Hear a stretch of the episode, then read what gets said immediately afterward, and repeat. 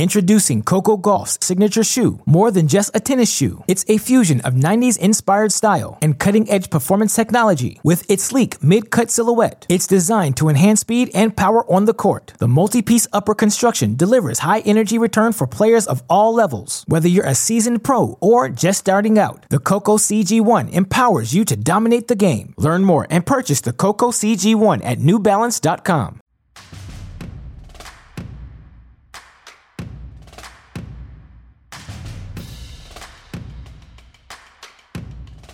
Hello, everybody, and welcome to another episode of Tennis Channel Inside In on the Tennis Channel Podcast Network.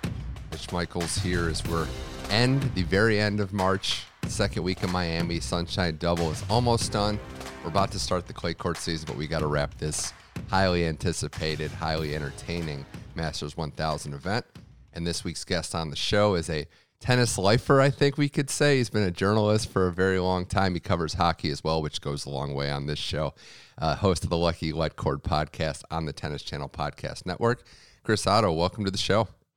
Mitch, how are you? Thanks for having me. I'm good. I, I, know that this is kind of a sweet spot for the North American tennis audience. I know you've been diving into uh, Miami, but it's it's that it's that general time of the year where we're wrapping up the the first hard court start of the season, and I always have to pinch myself when I look at it. I mean, we're already a quarter of the tennis season done, which just shows you how fast this flies by. I know it's crazy. Do you remember the Australian Open? Yeah, I feel like there's been 30 storylines since then. Absolutely. Yeah, it's it's a slog, right? But yeah, this is a good time of the year. We got our own little version of March Madness here. I haven't even been able to watch college hoops. I've been so busy with tennis.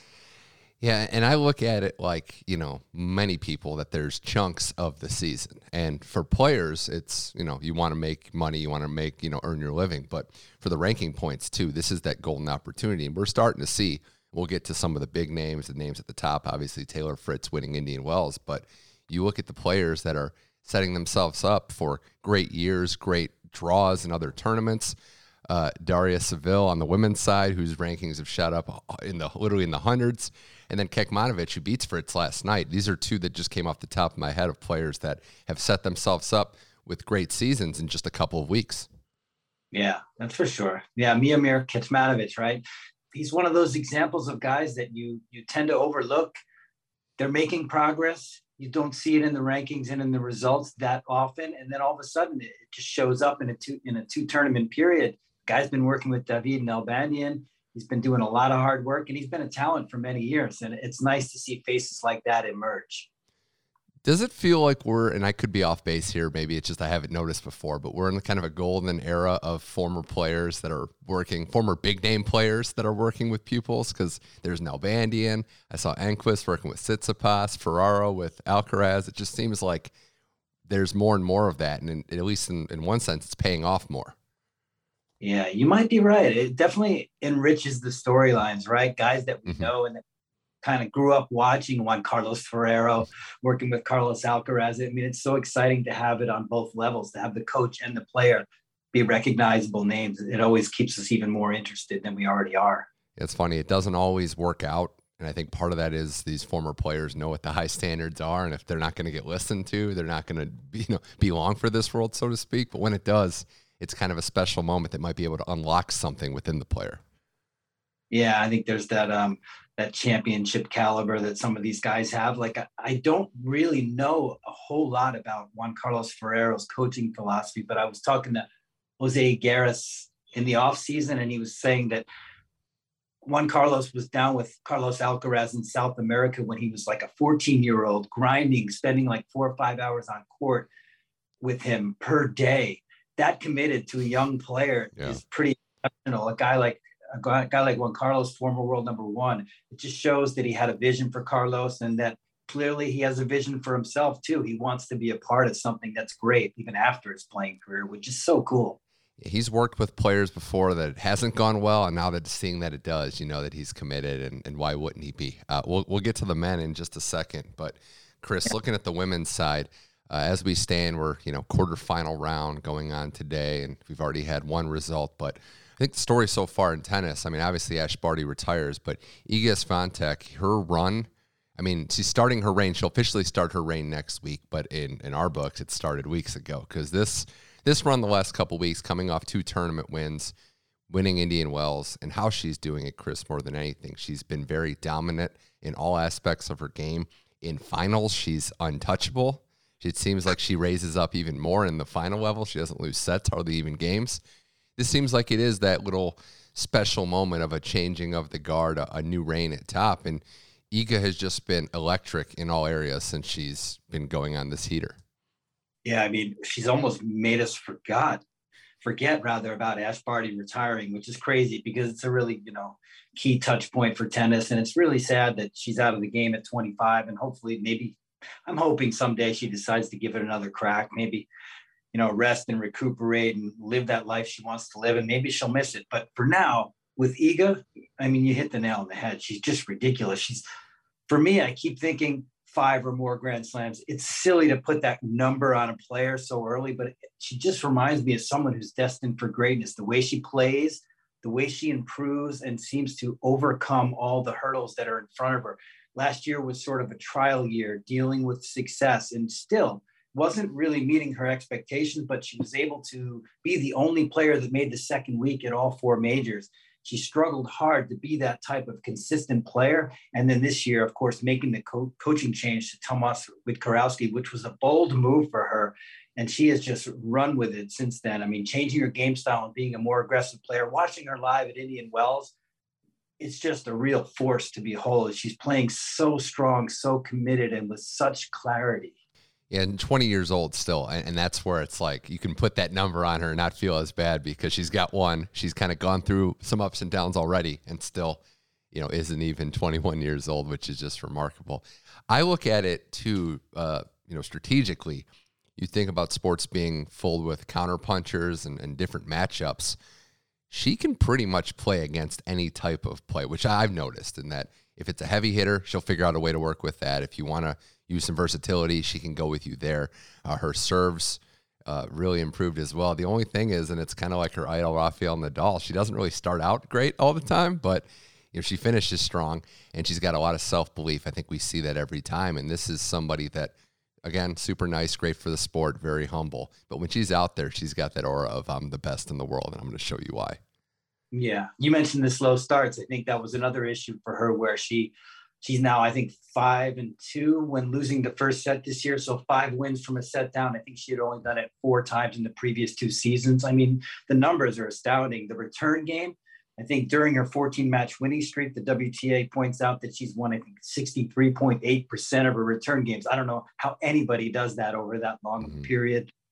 Uh, so many things are going right. And you're, you're right. She's kind of a chameleon out there where she now can be the aggressor she has great movement skills and great reading and reacting to the game. So she can she can really play all styles. And as know, I'll hit on Barty again. It's kind of sad because she was really looking forward to the challenge of trying to face Barty and, and be the player that can kind of solve her, you know, diverse tool set. And it was going to be very interesting for all of us, I think, to see Iga take on that challenge and see how she handled it. So that's one of the things I'm disappointed about. But just the point that we're making is that Iga is one of the players that has that type of game that can deal with any type of player very well on any surface. Also, yet to really see her on grass do well, but I think that's going to happen for sure.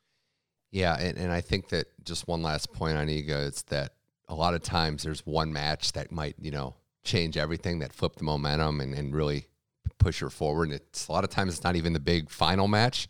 I went back to that Doha match against Sakkari. She'd never beaten her before. She finds a way past her there and then it was all downhill from there. They rematched in Indian Wells. She crushed her again. So, uh, in a in a sport that is you know struggling for consistency even before Barty retired, this could be the most consistent player going forward. And we'll see. She's got she, she hasn't got Miami yet. There's obviously some some tough tests awaiting her, but you know one of those tests might be Chris, the resurgent, the returning Naomi Osaka, who's back looking great, looking as good as ever into the into the quarterfinals, beats Danielle Collins pretty handily last night. And I think it's fair to say, it's safe to say, it all starts with her enjoying the game, enjoying the process of playing tennis. And I know there's been a lot going on on and off the court, but when she looks like she's enjoying tennis, she looks like she's the best player in the world, or at least one of the top two or three every time. So it starts there. She's had a great run, confidence is brimming, and she's reminding us why she's as good as she is. Yeah, I mean, we're all starting to make our list of like who else could become number one besides Iga over the course of this season and other seasons. And of course, you're looking at the players in the top five, Sakkari and Paula Badosa, who all have a shot. But you know, I quickly go down to Naomi and see her with a smile on her face, see her overcoming a lot of the hurdles she's faced, dealing with things a little bit better right now, and just showing the desire to be on the court and to play well again. And and when that when that happens, you see how good she can be. I mean, she's off to a 10 and 2 start this season. She's she's really playing well. I don't think we've seen her best yet. And I think we are, you know, things continue and continue trending up. We're going to see her battling for all these big titles. And I got to say, the one thing that excites me the most, and some people were critical when I posted this on Twitter, but she's looking forward to clay not because she thinks she's going to dominate it, but because she's looking forward to the challenge of growing on that surface. Mm-hmm. I think that'll help her in so many ways. Yeah. It'll develop her game. And I think she definitely has the potential to start on that surface to improve. And that and that that'll be cool that, that she doesn't have to miss this large swath of the tennis season, the clay and the grass, both of course plaguing her in the past. And that of course led to her difficulties with the mental health struggles and the boycott of the press. It all kind of started there. Yeah. So if she has fun in the clay, you know that things are looking really good for Naomi. So I look forward to seeing what happens there. So you're saying someone was critical on Twitter? I don't know if I believe uh, that. Yeah, just yeah, I, I agree, and I think it's all about. I mean, that's always going to be her toughest surface as well, just style of play, and and I get that. But getting reps, as you said, regardless of how good you are, you have to play tennis to be good at tennis, and you know you need to get those reps in. Uh, she's into the semis where she'll play Belinda Bencic. How about Belinda Bencic, by the way, who's I think I saw you say this online. It's not she's not going to be on that first batch of names we rattle off at the top and hasn't won a grand slam, but you know the last 5 6 years of her career, she's been arguably as consistently good as just about anyone in that top tier or at least pushing up on it. Yeah, Belinda Bencic just a hell of a talent. I think she's got a 27 and 24 record against the top 10 over the course mm. of her career, including three three and zero oh against Naomi Osaka if you don't count that match. uh, I think ITF level in 2013, yeah, like which 15 years old maybe. there's some funny stories going on around that match as well. But yeah, Belinda Bencic is a talent.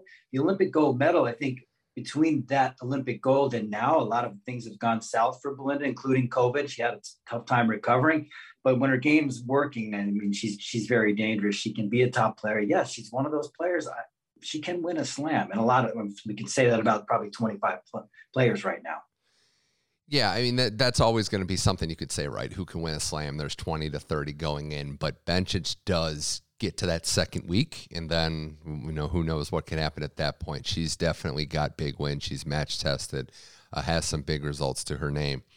Uh, yep. The rest, the rest of this tournament. I mean, we had a result today. I mentioned Pegula uh, gets by Badosa, who had to retire unfortunately in the middle of that match. And you know, on the bigger point of retirements, Chris, I do feel like this is kind of the the benchmark, the the stopping off point of the first quarter of the season. It's also these Miami conditions, so you know, I I think unfortunately this is a trend. I don't have the numbers in front of me, but this has tended to happen at this tournament, and it's unfortunate because Paul Badosa is clearly playing the best tennis of her life. She's into the top five ranking.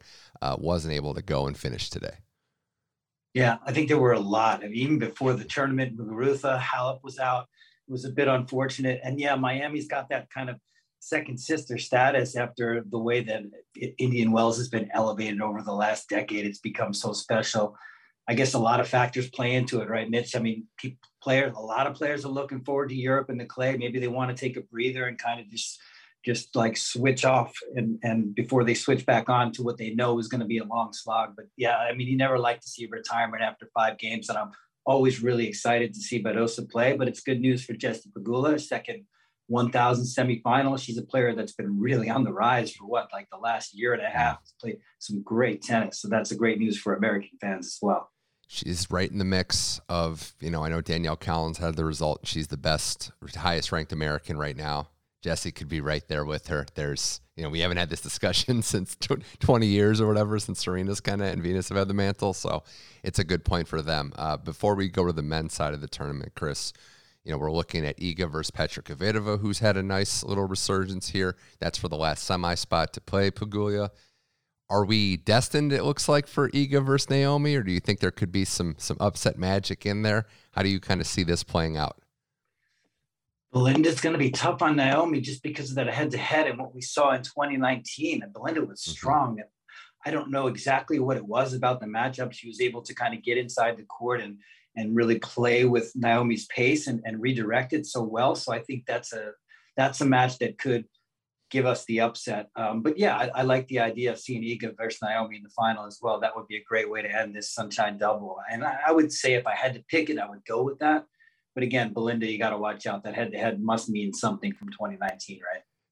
I, would think so. Uh, start of that match, the Naomi match is huge. She's been playing downhill, getting those early breaks and going. Uh, as somebody mentioned, that the Sunshine Double might be one of the, if not the hardest things in tennis to pull off, given the heat, the elements, and everything. And Iga's a couple matches away, so that would be an emphatic yes. I deserve to be the number one player if she wins back to back Indian Wells in Miami.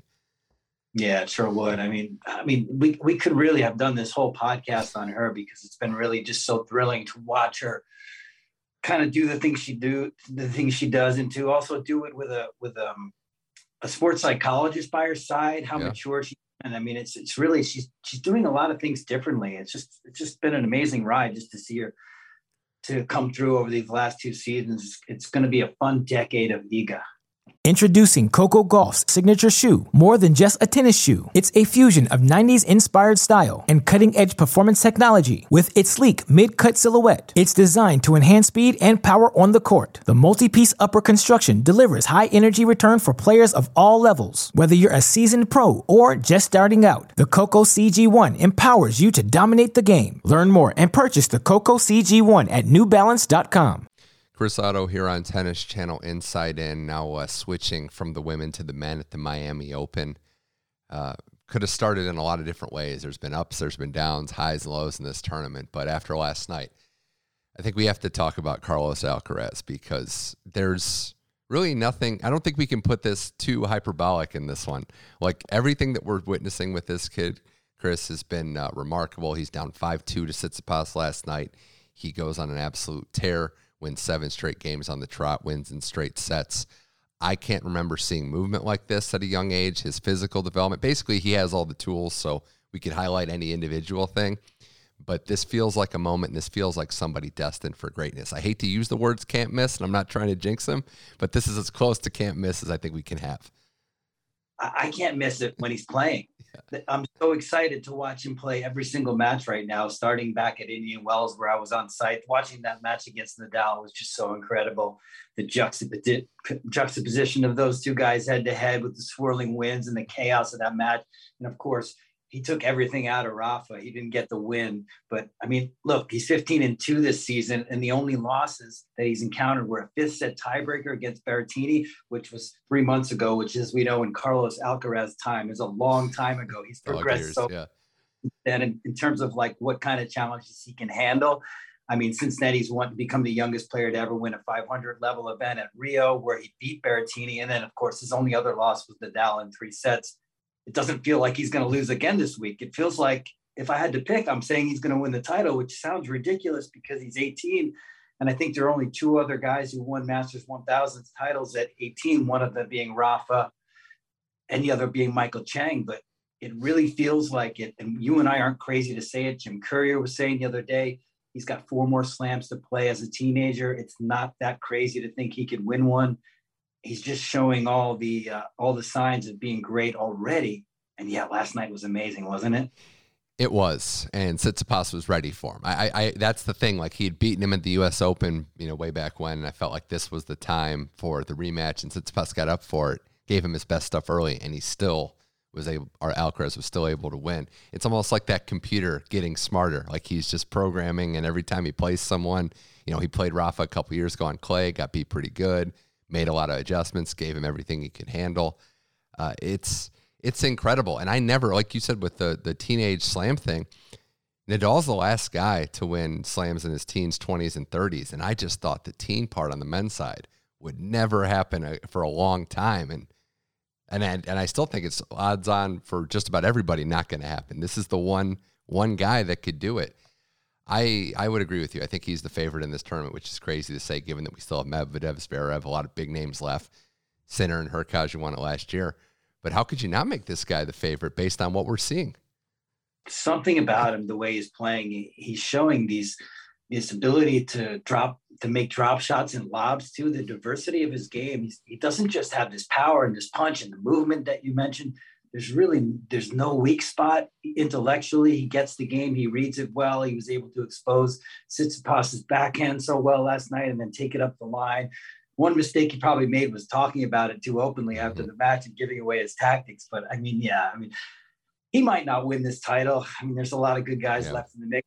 Of course, Medvedev is, we'll probably talk about him a little bit about just how well he's done in, in the last few years on hard courts. But I mean, this guy is just mind blowing talent. Anybody who has not seen Carlos Alcaraz play, just switch on your television, watch his next few matches. You'll be hooked just like we are. Yeah, Jason Goodall told me once that a couple years before he started to really make a name for himself, the Spanish Tennis Federation was like, ah, I don't know if we have anybody. It's going to be dry after Nadal. And then all of a sudden, this young teenager came on the scene. They're like, whoa, we've got something special. And uh, he does get better every day. It seems like he has the right attitude. He's, you know, positive and he, he's just enjoying the experience, enjoying the ride. But we know there's a lot of tough tennis left ahead and that players will make adjustments to him as best they see fit. But, you know, he's, he's checking all the boxes early, and that's all we could say. Um, as far as, you know, guys that are no longer in this tournament, we've reached the end of the uh, Nick Kyrgios experience in Miami, and uh, it was an unfortunate ending, but maybe some would say predictable. Uh, Chris, that you know he said he was he was saying all the right things, doing all the right things uh, into that Sinner match, and then the wheels came completely undone. Your reaction to kind of just what happened there? I know some people are, are criti- critical of the umpire for maybe giving him that first point penalty, but regardless, I think we can all agree that you can't take it that far, even if you were wronged in some way. Yeah, I mean, Nick Kyrgios is good for tennis. Nick Kyrgios is bad for tennis. He's all the above. You can't take your eyes off him. He makes a lot of mistakes out there. He also plays a lot of brilliant tennis, the kind of tennis you don't see very often. Uh, I've been mystified a little bit by just how talented and how well he's been able to play without really playing a whole lot of tennis over the last few weeks. He really pushed Nadal well at Indian Wells. He also flew off the handle in that match and threw the racket and got in trouble and then yelled at a journalist afterwards. I was in the press room for that. Uh, he's just, he, so many people have so many different feelings about him. And, and I definitely don't want to be a Kyrgios apologist, but I love watching him play.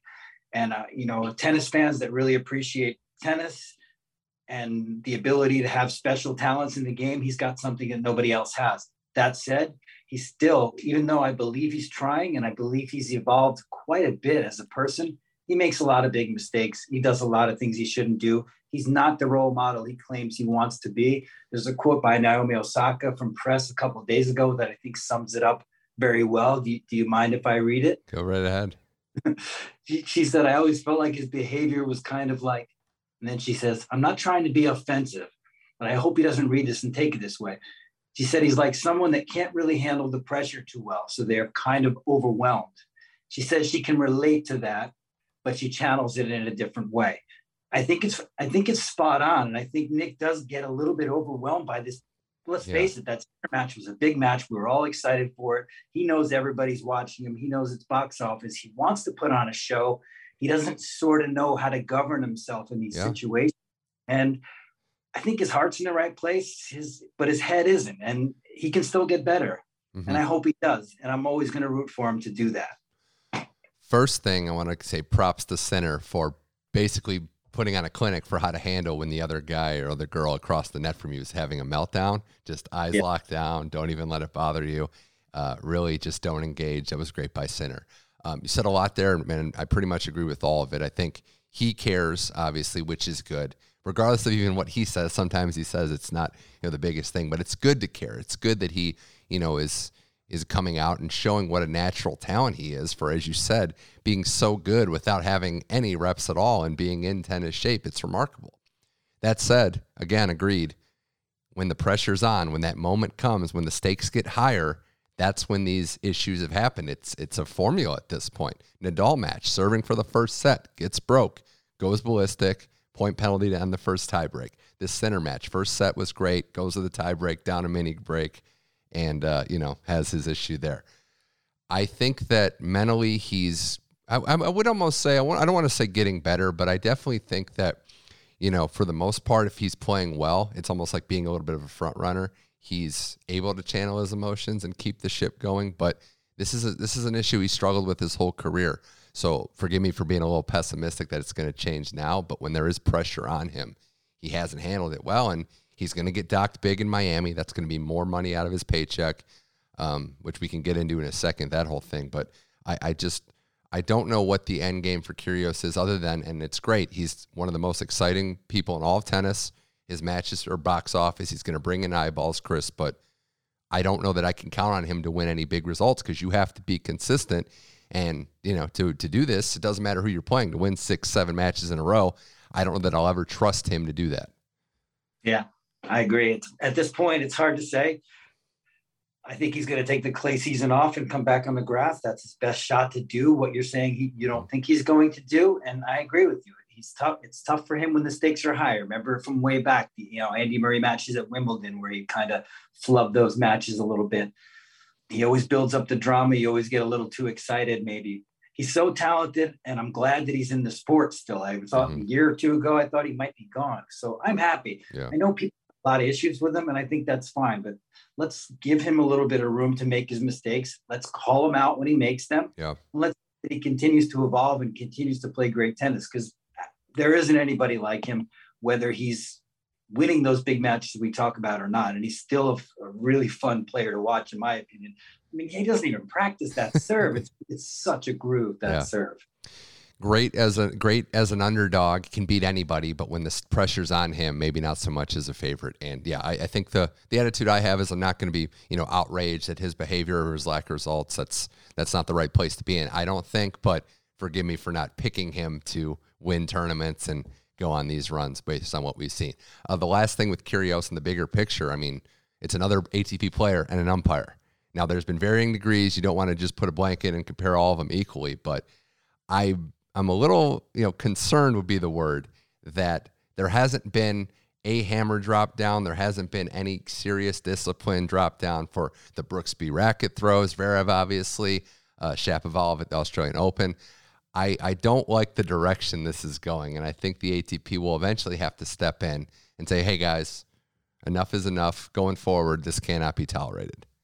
They have to. They've set a really soft precedent and I think it feeds itself. And guys know what they can get away with, and guys can vent and treat these umpires horribly. And you can feel it on social media. You can feel it. You can feel it in the media. You can feel it from from pundits who who who are people, the Jim Couriers of the world, the Tennis Channel analysts who who we really respect. Everybody's a little bit fed up right now, and I think yeah, the ATP just needs to kind of get it together, get a few people on the job, have a meeting, discuss the lines that are that you're going to draw what's correct what isn't correct what what kind of trouble people are going to get in for doing the right and wrong things and make it clear to these players what they can expect because it's going to have to be a change.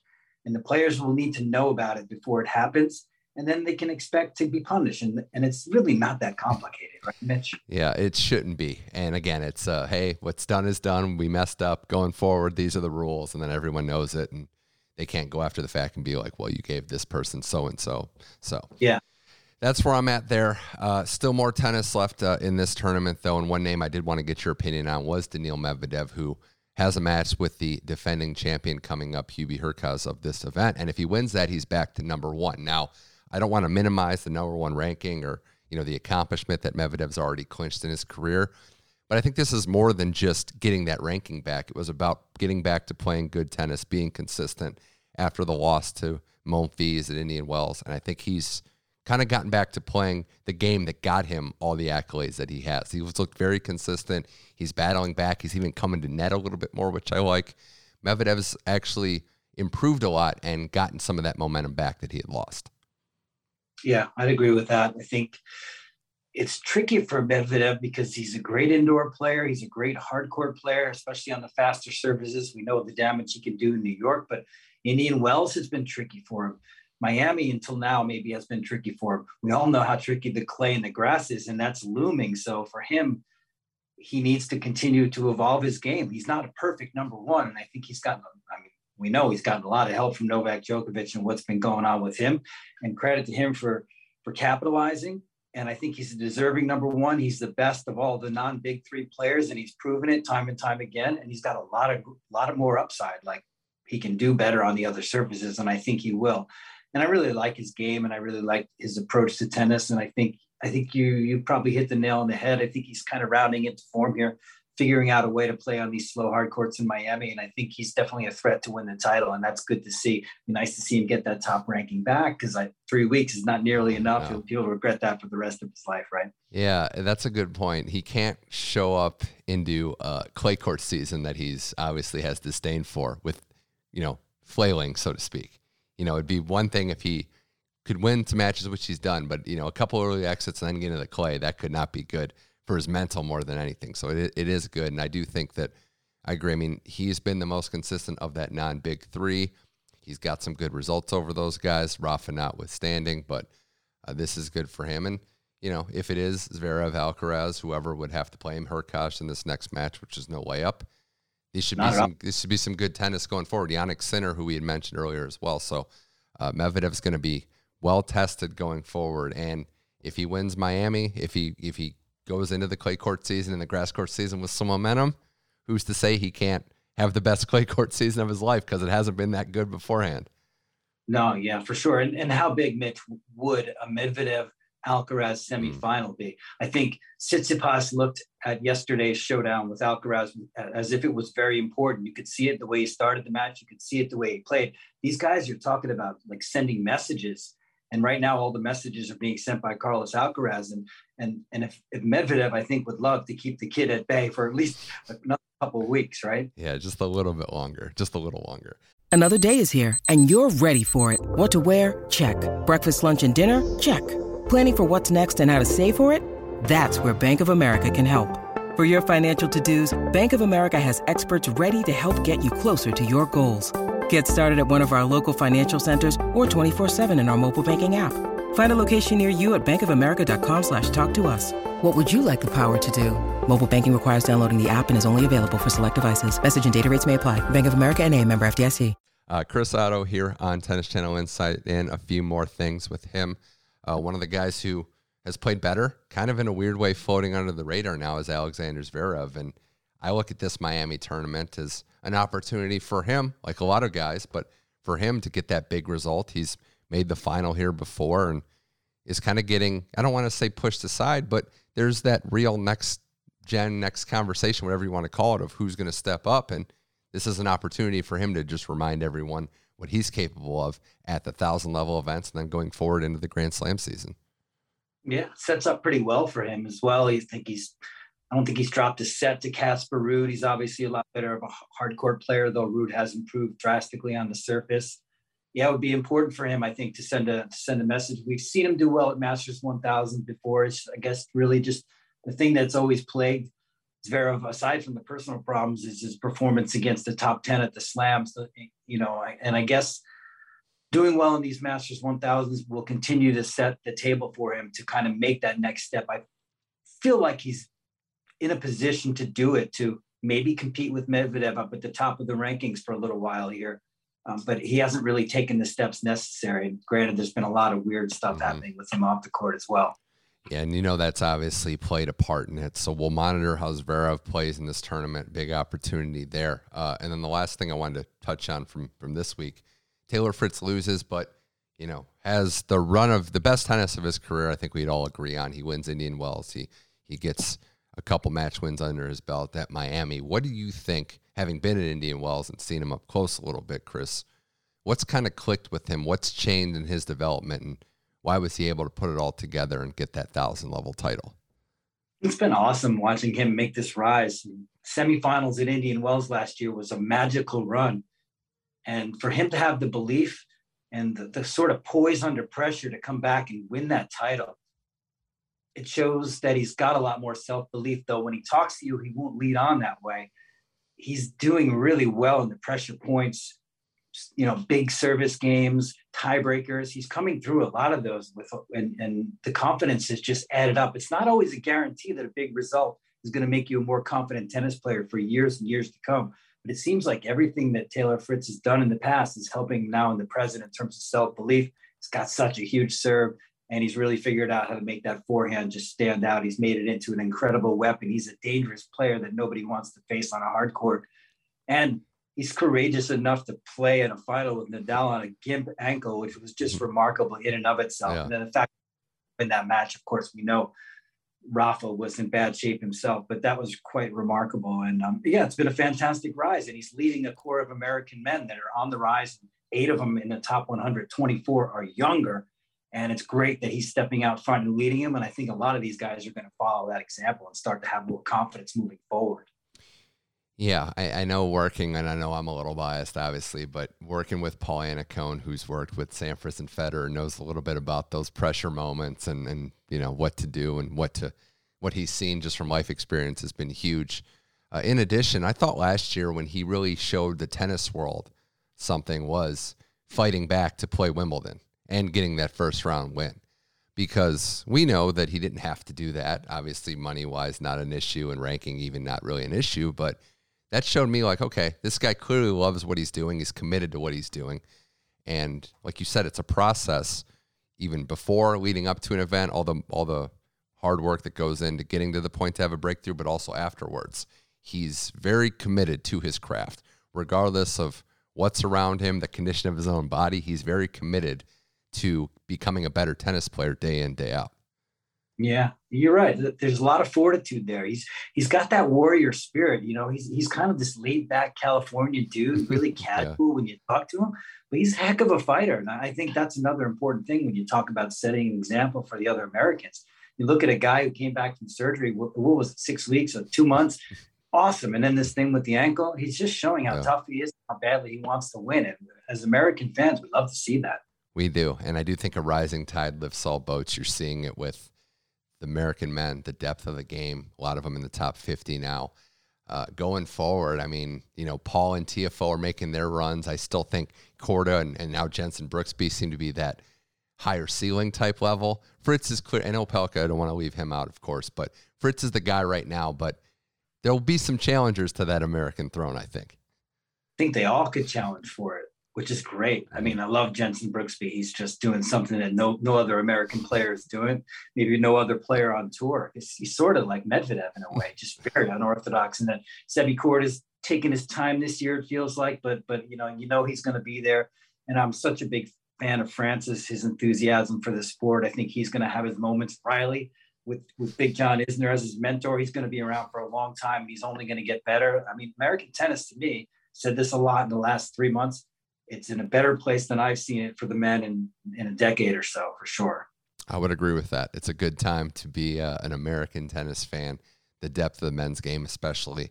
Uh, Chris, before we wrap this up, I mean, are we looking at Alcaraz, Medvedev semi potentially, and then you know, is it is it time for Carlos's first thousand level title? Are we already at that point? I'm just crossing my fingers for Medvedev Alcaraz, and I want to see how Daniil will deal with this this young dynamite prospect. And that's that to me is a toss up, but I'll go Carlos. There's just so much positive momentum. You know, the title in Rio was huge. The match against Rafa, it just feels like he's ready to make a huge splash. So I think you could be right. Yeah, I, am I'm, I'm going that way. Uh, I wouldn't be shocked, obviously, if Medvedev or even Zverev, you know, anybody left really wins this title. But the way Carlos is playing, it just he's a runaway freight train out there, and he's very feared. so we'll see what happens. Uh, Chris Oddo, this was a blast. I want to ask you last thing uh, because I know you're dabbling that. Who do you have winning the Stanley Cup this year? Oh man, I've been really having struggles with hockey this year because of the Islanders. I'm a huge fan. yeah, they just they just fell off. I really would say I'm going to pull for the Minnesota Wild. Okay, I like the style that they have. How about you? Boy, the best thing about about hockey, the team, as far as team sports go, I think, is how unpredictable and how intense the playoffs are. Um, I think we could, and I want to see what goaltending looks like, but it feels like it could be Colorado's time. Oh yeah, we've been waiting for that yeah. for a while too. Another one I'd be very happy to see. Um, they, and I know Wild are my pick. I just yeah. pulling for them. I Oh yeah. Oh yeah, I I think there'll be some opportunities there, and you know that you know if you're unfortunately, I mean, your Islanders have had runs in the last couple of years, but every game, night and day. Like I would imagine, you know, game seven of that Lightning series last year had to just be nerve wracking for an Islanders fan. Oh, as long as Tampa doesn't win it this year, I'm going to be happy. By the way, Mitch. a three-peat. I thought you'd say Rangers. You know, don't can't have them winning if you're an Islanders fan. Don't even mention it. Chris Oddo, thanks for coming on Tennis Channel Inside In, and uh, good luck going forward with covering the sport, going to live tennis, the Lucky Lead Court podcast. We'll make sure everybody out there listens to that. But thanks for coming on Tennis Channel Inside In. Thanks, Mitch. This was awesome. I appreciate it.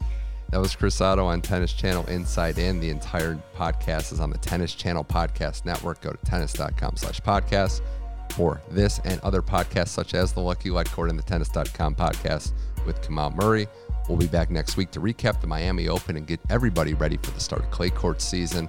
Should be a good one. My name is Mitch Michaels. This was Tennis Channel Inside In. Thank you for listening, and we'll see you next week.